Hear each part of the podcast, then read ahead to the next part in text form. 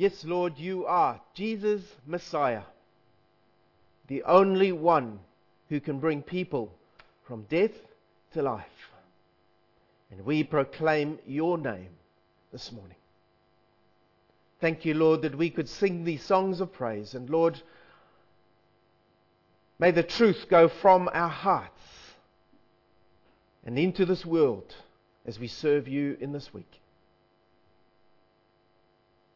Lord, this society of ours, our fellow Kiwis, people who've come from all nationalities, need to hear that Jesus Christ is the one who loves them so much that he sent his only Son, Jesus, into the world to save sinners like us. Thank you, Lord, for that redeeming grace to us. And Lord, as we open your word this morning, as we open the pages of this book that you've given to us, Lord, may it not just be another book. We know that it is your living word to us. And so, Lord, make it come alive in our hearts. May your Holy Spirit do your work among us. May we know that we have met with a living God as your Spirit works among us. And Lord, take the words of a man and may your Spirit speak to all of us here. We pray. Amen.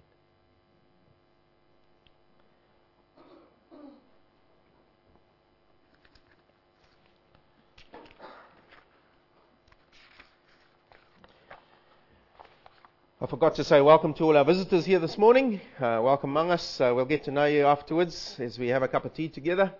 And all you regulars too, we're going to catch up and see how we can stand around each other and just show each other the love of Jesus Christ.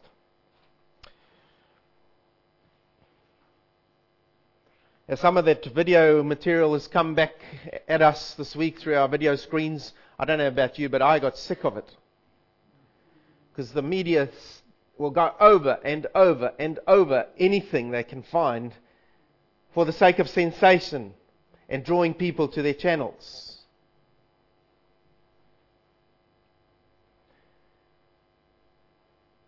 But I don't know if the question came to you as you saw some of those images how could someone do this?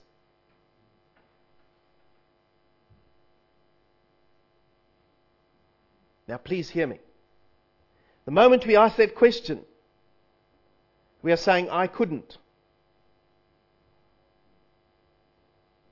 And Scripture is going to speak about that this morning. Because every single one of us is capable of what that man did. Because that's the nature of sin. You do things that you never thought you could ever do in your life. Sin, there's no goodness in sin at all. Nothing. It corrupts absolutely. And if we think anything else, we don't understand the nature of sin. And so let's look at what God's Word says to us this morning. We're going to be carrying on in our studies in the book of Proverbs.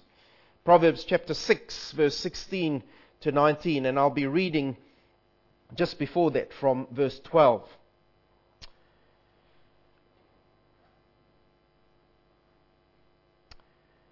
verses 12 to 15 are, as it were, the picture that God gives of a worthless man or a worthless woman in his eyes.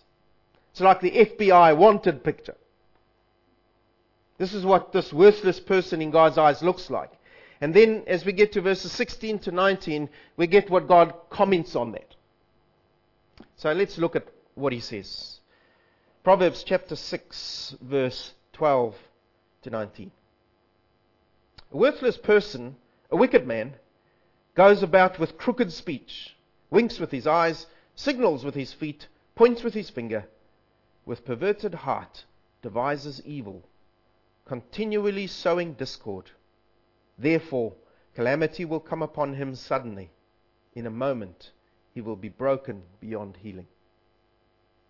There are six things that the Lord hates, seven that, that are an abomination to him haughty eyes, a lying tongue, and hands that shed innocent blood, a heart that devises wicked plans, feet that make haste to run to evil, a false witness who breathes out lies, and one who sows discord among brothers.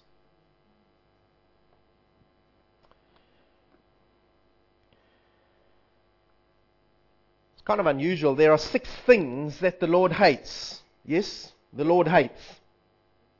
I thought He's a God of love. He is a God of love, but He hates sin. There are six things that the Lord hates. And instead of saying these are the things God loves, there's a reversal that happens here. It's a technique often used in the book of Proverbs to draw our attention. We've used it before, and we will use it again as we study in this book. And so, when we see God hates these things, we need to see the opposite too. God, therefore, loves something else. It's not an uncommon thing. And when you go to a function, some people like sweets, others like savories. And so when you say, well, I don't really like sweets, it means you like savories. Okay? It's the same thing, just bigger. So here we have in Proverbs 6, uh, 6 verse 16 to 19 a photo in the negative. It's like a negative of a photo. When you develop that photo, get the positive. And so by looking at what God hates, Solomon shows us what arouses the anger of God. And therefore, he shows us what brings a smile to the face of God. Do you get it? And then, to help us as well, as we've used before in chapter 4, he uses the body as a memory device. So, like little kids, the eyes mean this. When we look at the eyes, the lips, remember them. What does that mean? The hands, the heart, and the feet. This is what it means. So as we go through these various body parts, they are to remind us of certain things that God hates. And then just the last comment on there are six things the Lord hates, seven that are an abomination to him. There's nothing mysterious here. All it is is it's, it's not an exhaustive list. There are other things too. So there are six things. No, there are seven. It's, an, it's not an exhaustive list. Some are mentioned, others aren't. That's all that, that's saying. Nothing else. People have written books about those two words. Right. So what does God hate and therefore value? Let's look at these things. Firstly, haughty eyes. It's not a word we use often today. You're a bit haughty taughty today. We don't use that much today. Haughty means what? Think you're better than others, looking down on them. Ever seen a picture of a camel? Man, it always looks haughty. Looks down its nose and spits in your face. Haughty, eyes that look down on others from a lofty perspective of self righteousness. I'm better than others. And immediately, when you've got haughty eyes, you compare yourself to others. And therein lies the danger. Because immediately pride comes into play. And pride is one of those sins which God lists all the time. It is the greater of the greater sins. And sin, remember, is sin is sin before the Lord, but pride ranks there. You see, pride focuses on self and compares with others. Pride says, My way is right. Yours must be wrong. Now, there's a right and a wrong way of doing this. Because when we come to truth, then certain things are true and others are untrue. And so, yes, we must stand for the truth and we must stand against error. But this is speaking about not God's ways, but my ways. It looks at me and compares to others. My way is right. Proverbs, you're going to have to stick with me here. We're going to be flicking a lot through your Bibles today. Proverbs chapter 21 and verses 2 and 4. This is what it says Every way of a man is right in his own eyes, but the Lord weighs the heart. Haughty eyes and a proud heart, the lamp of the wicked are sin. So, what is the lamp, the lamp of the wicked? Says verse 4 Haughty eyes and a proud heart. That's what puts light on their lives. It's a great book, the book of Proverbs. So pride says, my way's right, your way's wrong. Pride overestimates self worth and underestimates others' worth. Pride is disrespectful and demeaning towards others. And selfishly takes advantage of others. Proverbs 30, verse 11 to 4. This is what it says. Sorry, 11 to 14. Proverbs 30, 11 to 14. A fool gives full vent to his spirit, but a wise man. Wrong verse. There are those who curse their fathers and do not bless their mothers. There are those who are clean in their own eyes, but are not washed of their filth. There are those, how lofty are their eyes, how high their eyelids lift. I love that. There are those whose teeth are swords, whose fangs are knives. What to do with? To devour the poor from off the earth and the needy from among mankind. We're surrounded by people who make misuse of others. And we could name a few instances in society, but I won't this morning. You see, pride is disrespectful and demeaning to others. It takes advantage of others. Pride caused a man to take up a machine gun this past week, last week, and kill those whom he disagreed with, those who did not see things his way. What's at the root of it? Pride. We need to recognize why this stuff happens. Pride stands between man and God. James 4 verse 6 says, God opposes the proud. That word opposes means as with an army. God opposes the proud. But he gives grace freely, says that word, to the humble. Do you see the difference? God opposes, as with an army, the proud and the proud in heart, but He freely gives His grace to the humble, those who know who they are before the Lord. You see, pride prevents a relationship with God because God hates pride. Humility, on the other side, if we go from the negative to the positive picture now, humility focuses on who? On God and it gives us perspective on who we are. How do we know that? Scripture tells us. Proverbs chapter 3, verses 5 to 7. This is what it says Trust in the Lord with all your heart, and do not lean on your own understanding. In all your ways, acknowledge who? Acknowledge Him, and He will make straight your paths.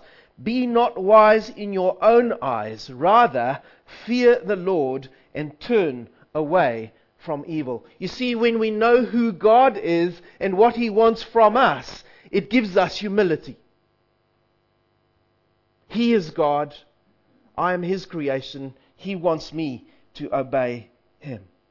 And so, humility trusts God. Humility acknowledges who God is. Humility follows God's way. Humility has reverence for the one who is greater than us. And it will not allow me to do what happened this last week. Humility brings purity and the blessings of God. Humility looks out for the needs of others and serves them. You see the difference? And God honors the humble. Luke 14, verse 11 says, For everyone who exalts himself will be humbled, and he who humbles himself will be exalted. By who? By God. Do you see the difference between pride and humility? So that's the first thing God hates. He hates a proud heart or haughty eyes, but he loves a humble heart or humble eyes. Secondly, we look at our text. God hates lying lips. What's the contradiction to that? Or the opposite to that? he loves a truthful tongue. Proverbs 12:22 says, "Lying lips are an here's the strongest word that can be used. Lying lips are an abomination to the Lord. It's a foul stench to him. Even little white lies stink to the Lord. Because sin is sin is sin. And God is a holy God. And so the curse of a lying tongue is that it rejects truth and it, and it believes Satan's lies. Jesus pointed this all this out to the Pharisees all the time. You are of your father the devil because you've got lying lips and you teach my people to do wrong. A lying tongue destroys trust in relationships. In your marriage, if you start lying to each other, what does it do? It breaks down trust, doesn't it? You're always careful. You and your kids, if there's lying happening between you and your children, you can never trust them, or they can never trust you. You see, a lying tongue destroys trust. It's the opposite to love. A lying tongue brings shame to the one who is lying. Think of Peter and his denial of the Lord Jesus and the shame it brought on him when Jesus brought it to him and confronted him on that. And the opposite of that is that a truthful tongue has companions. The truthful tongue's companions are wisdom. The truthful tongue's companions are instruction from the Lord and understanding. A truthful tongue receives honor. You see, Scripture says, Proverbs 11, verse 3 integrity guides, but crookedness destroys. Integrity guides us. A truthful tongue guides. A truthful tongue gives us spiritual life. Ephesians 4:15 says, "When we speak the truth in love, we grow mature in Christ." There's a connection. And so the Lord hates lying lips, but he therefore loves a truthful tongue. Thirdly, the Lord hates murderous hands, and therefore he loves healing hands. States very specifically, look in your texts. He hates hands that shed innocent blood. We don't need to be reminded of that this week. The Lord hates what happened in this country. Those who take advantage of the helpless, those who shed innocent blood while they're at prayer, those who shed innocent blood while misusing children in their homes those who shed innocent blood while babies are in the womb. Same principle. Jesus spoke to the Pharisees about this again. He said, You make others become, carry on being twice children of hell because you mislead them and cause them not to come to the kingdom. You cause harm instead of help. You are shedding innocent blood. And the truth is also that murderous hands are often idle hands. They rob, they defraud, they murder. Why? Because Proverbs 16:27 says this, idle hands are the devil's workshop. Idle hands are the devil's workshop. Think of the crime rate in this country. The increase in crime rate. What's the corresponding rate?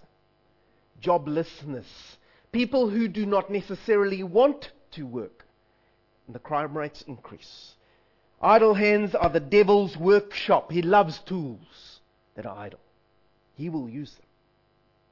And idle lips are his mouthpiece, says that verse. And therefore, this past week, what did we have? 50 killed. Proof that God's word is true. We need to take warning. And what's the opposite then of murdering hands? It's healing hands. Healing and helping hands get alongside those who are hurting. Healing and helping hands bind their wounds, literally. Healing and helping hands listen to their worries, put the arm around, spend time. Listen in helping hands give generously where there's need. And praise the Lord for the generous hearts of Kiwis. 10 million plus dollars raised to help those people. Praise the Lord. His common grace is still at work among us Because you see, as human beings, we all only want for ourselves. That's the nature of sin. And here people have opened up and given. God's common grace is at work.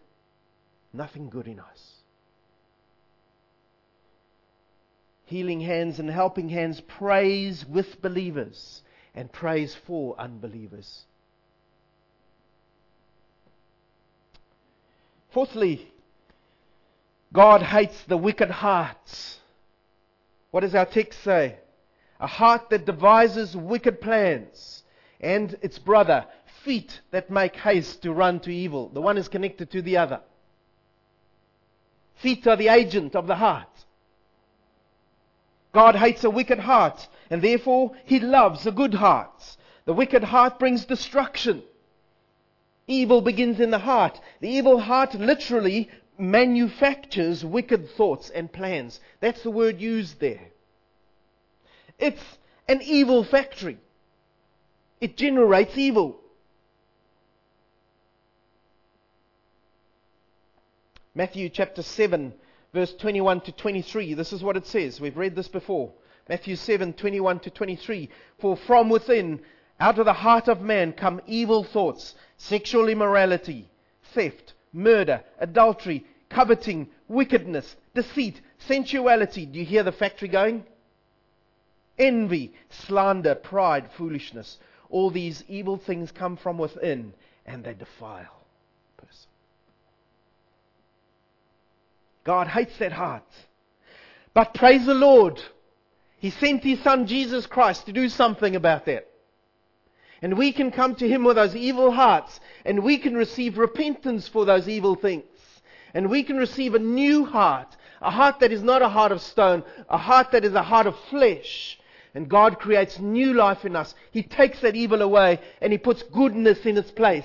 And now we start generating goodness because who is in us? Christ is in me. And He works through me and through my heart into the lives of others. You see, the factory's got a new name on the outside and brand new machinery. A cleansed heart brings life. Blessed are the pure in heart, for they shall see God. And no one who is evil shall ever see God.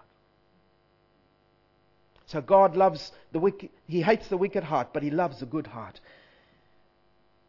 God hates wayward feet, the agent of the wicked heart. But He loves cautious feet. We saw that in a previous sermon. Where the heart is overflowing with evil, says our text, the feet are swift in running to evil.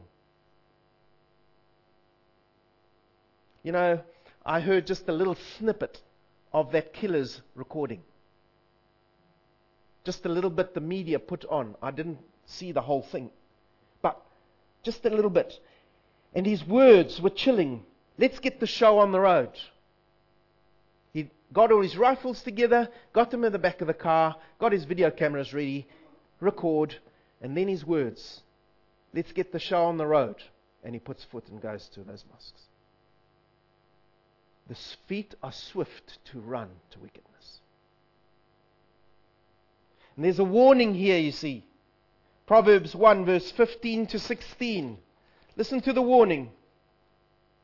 My son, do not walk in the way, in, in the way of sinners with them. Hold back your foot from their paths, for their feet run to evil, and they make haste to shed blood.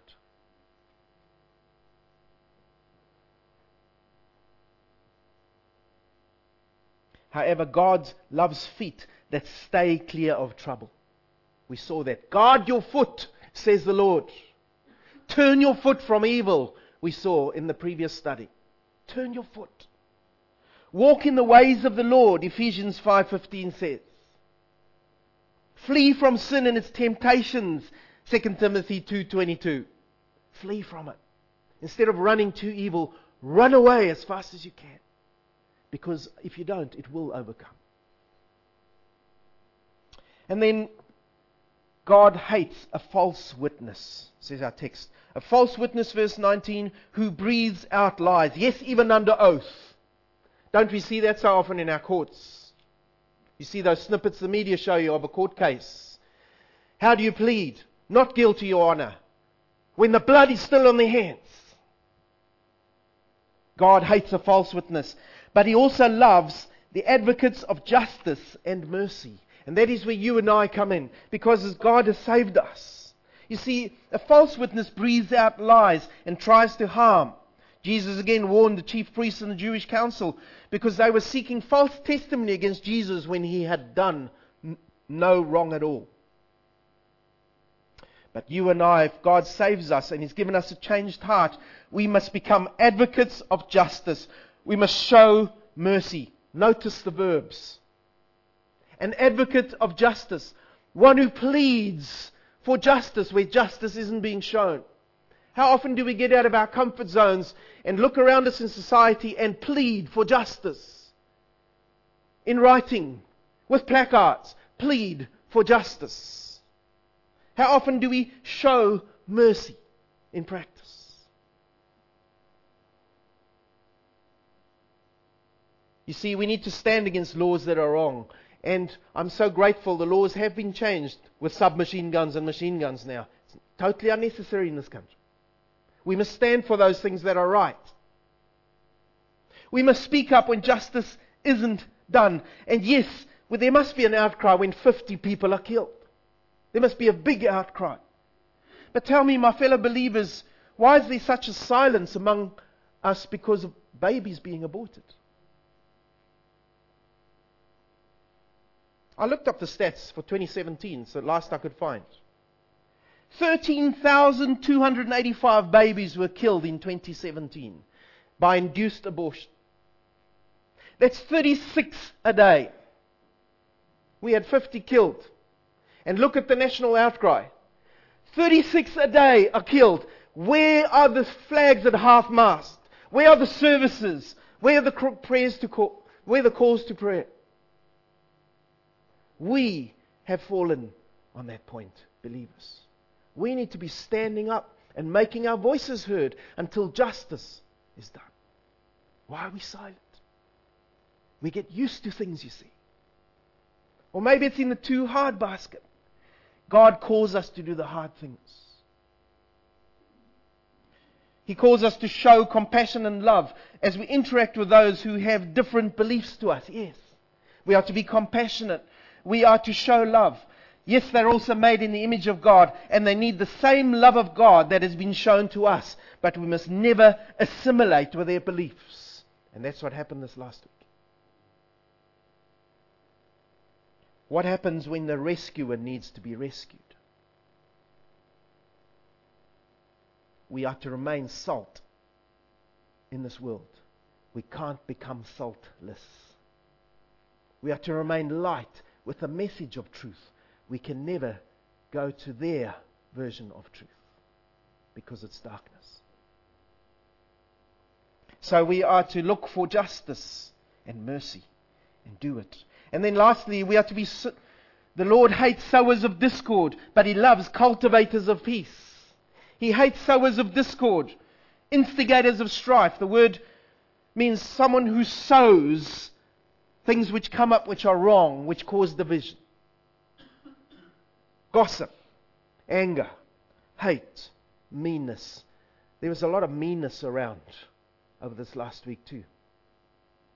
From people who disagreed with what Muslims do, but became mean about it. That's wrong. We are to be peacemakers. Matthew 5 verse 9 said, Blessed are the peacemakers, for they shall be called sons of God. And how can we be peacemakers? Firstly, your own heart's got to be right with God. It's got to be at peace with God. If you haven't got that, what is the message you're taking here? You are to be at peace with God if you want to be a peacemaker. You are then to seek love by overcoming and forgiving sin. We are to forgive that man that pulled that trigger because he sinned before God. Who are we to hold that grudge? God is the judge. We must forgive, however hard it is. We are called to forgive. You see, hatred only stirs up strife. But love covers all offenses. One who sows discord is hated by the Lord, but a cultivator of peace stops contention before it starts. We are to be one in the bond of peace as believers. Ephesians 4 verse 3 says, Be eager to maintain the unity of the Spirit in the bond of peace. Amongst us as believers, there are people who disagree on how things were handled. Are we to climb into them publicly and humilify and vilify, believer to believer on Facebook, as I've seen? The world looks at this and says, if they can't even love each other, how can we? What message have they got? The Lord says we are to be one in peace as brothers and sisters in Christ. And so, yes, there is a way to tackle that, but not in the public eye. Let's get amongst each other and speak and see where we disagree and why we disagree. There must be someone who's thinking incorrect, according to scriptures.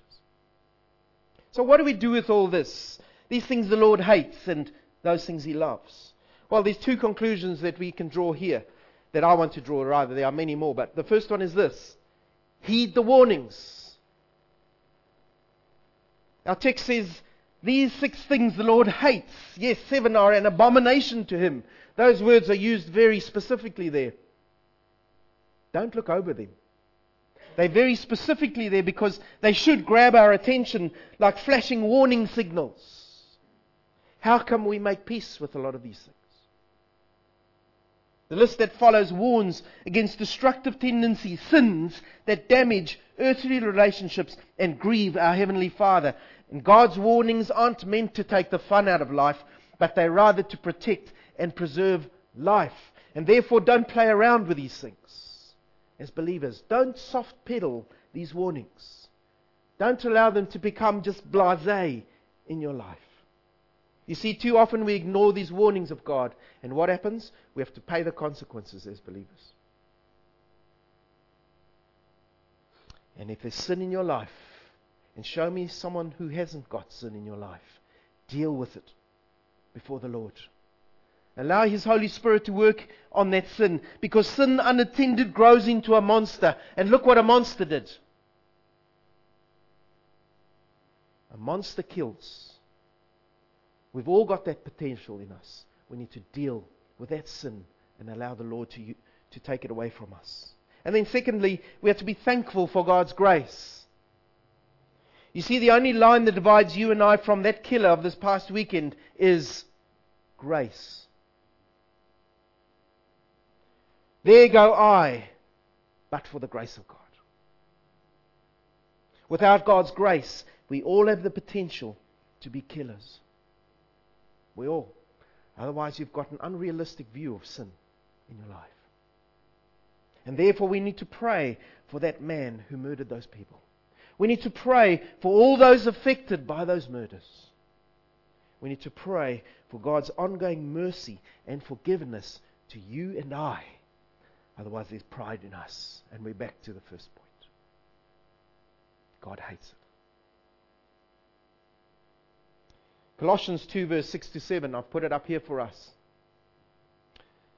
So then, just as you received Jesus Christ as Lord, continue to live your lives in Him, rooted and built up in Him, strengthened in the faith as you were taught, and overflowing with thankfulness. And that thankfulness will overflow to people around us.